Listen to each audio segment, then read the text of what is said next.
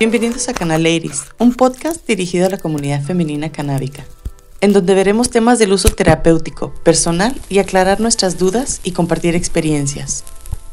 Pero muy padre. ¿Y tú? ¿Lo consumes tú en lo personal o por qué fue independientemente sé que tiene que um, la hermosita de Marla. Ya sé, fíjate que anteriormente, igual que él, fue ocasional, fue por ah. curiosidad. Mm. Dos veces nada más. Antes de, antes de que estabas casada de tener a Marla o, sí, eso fue antes, cuando todavía, sí, cuando ah. todavía éramos novios.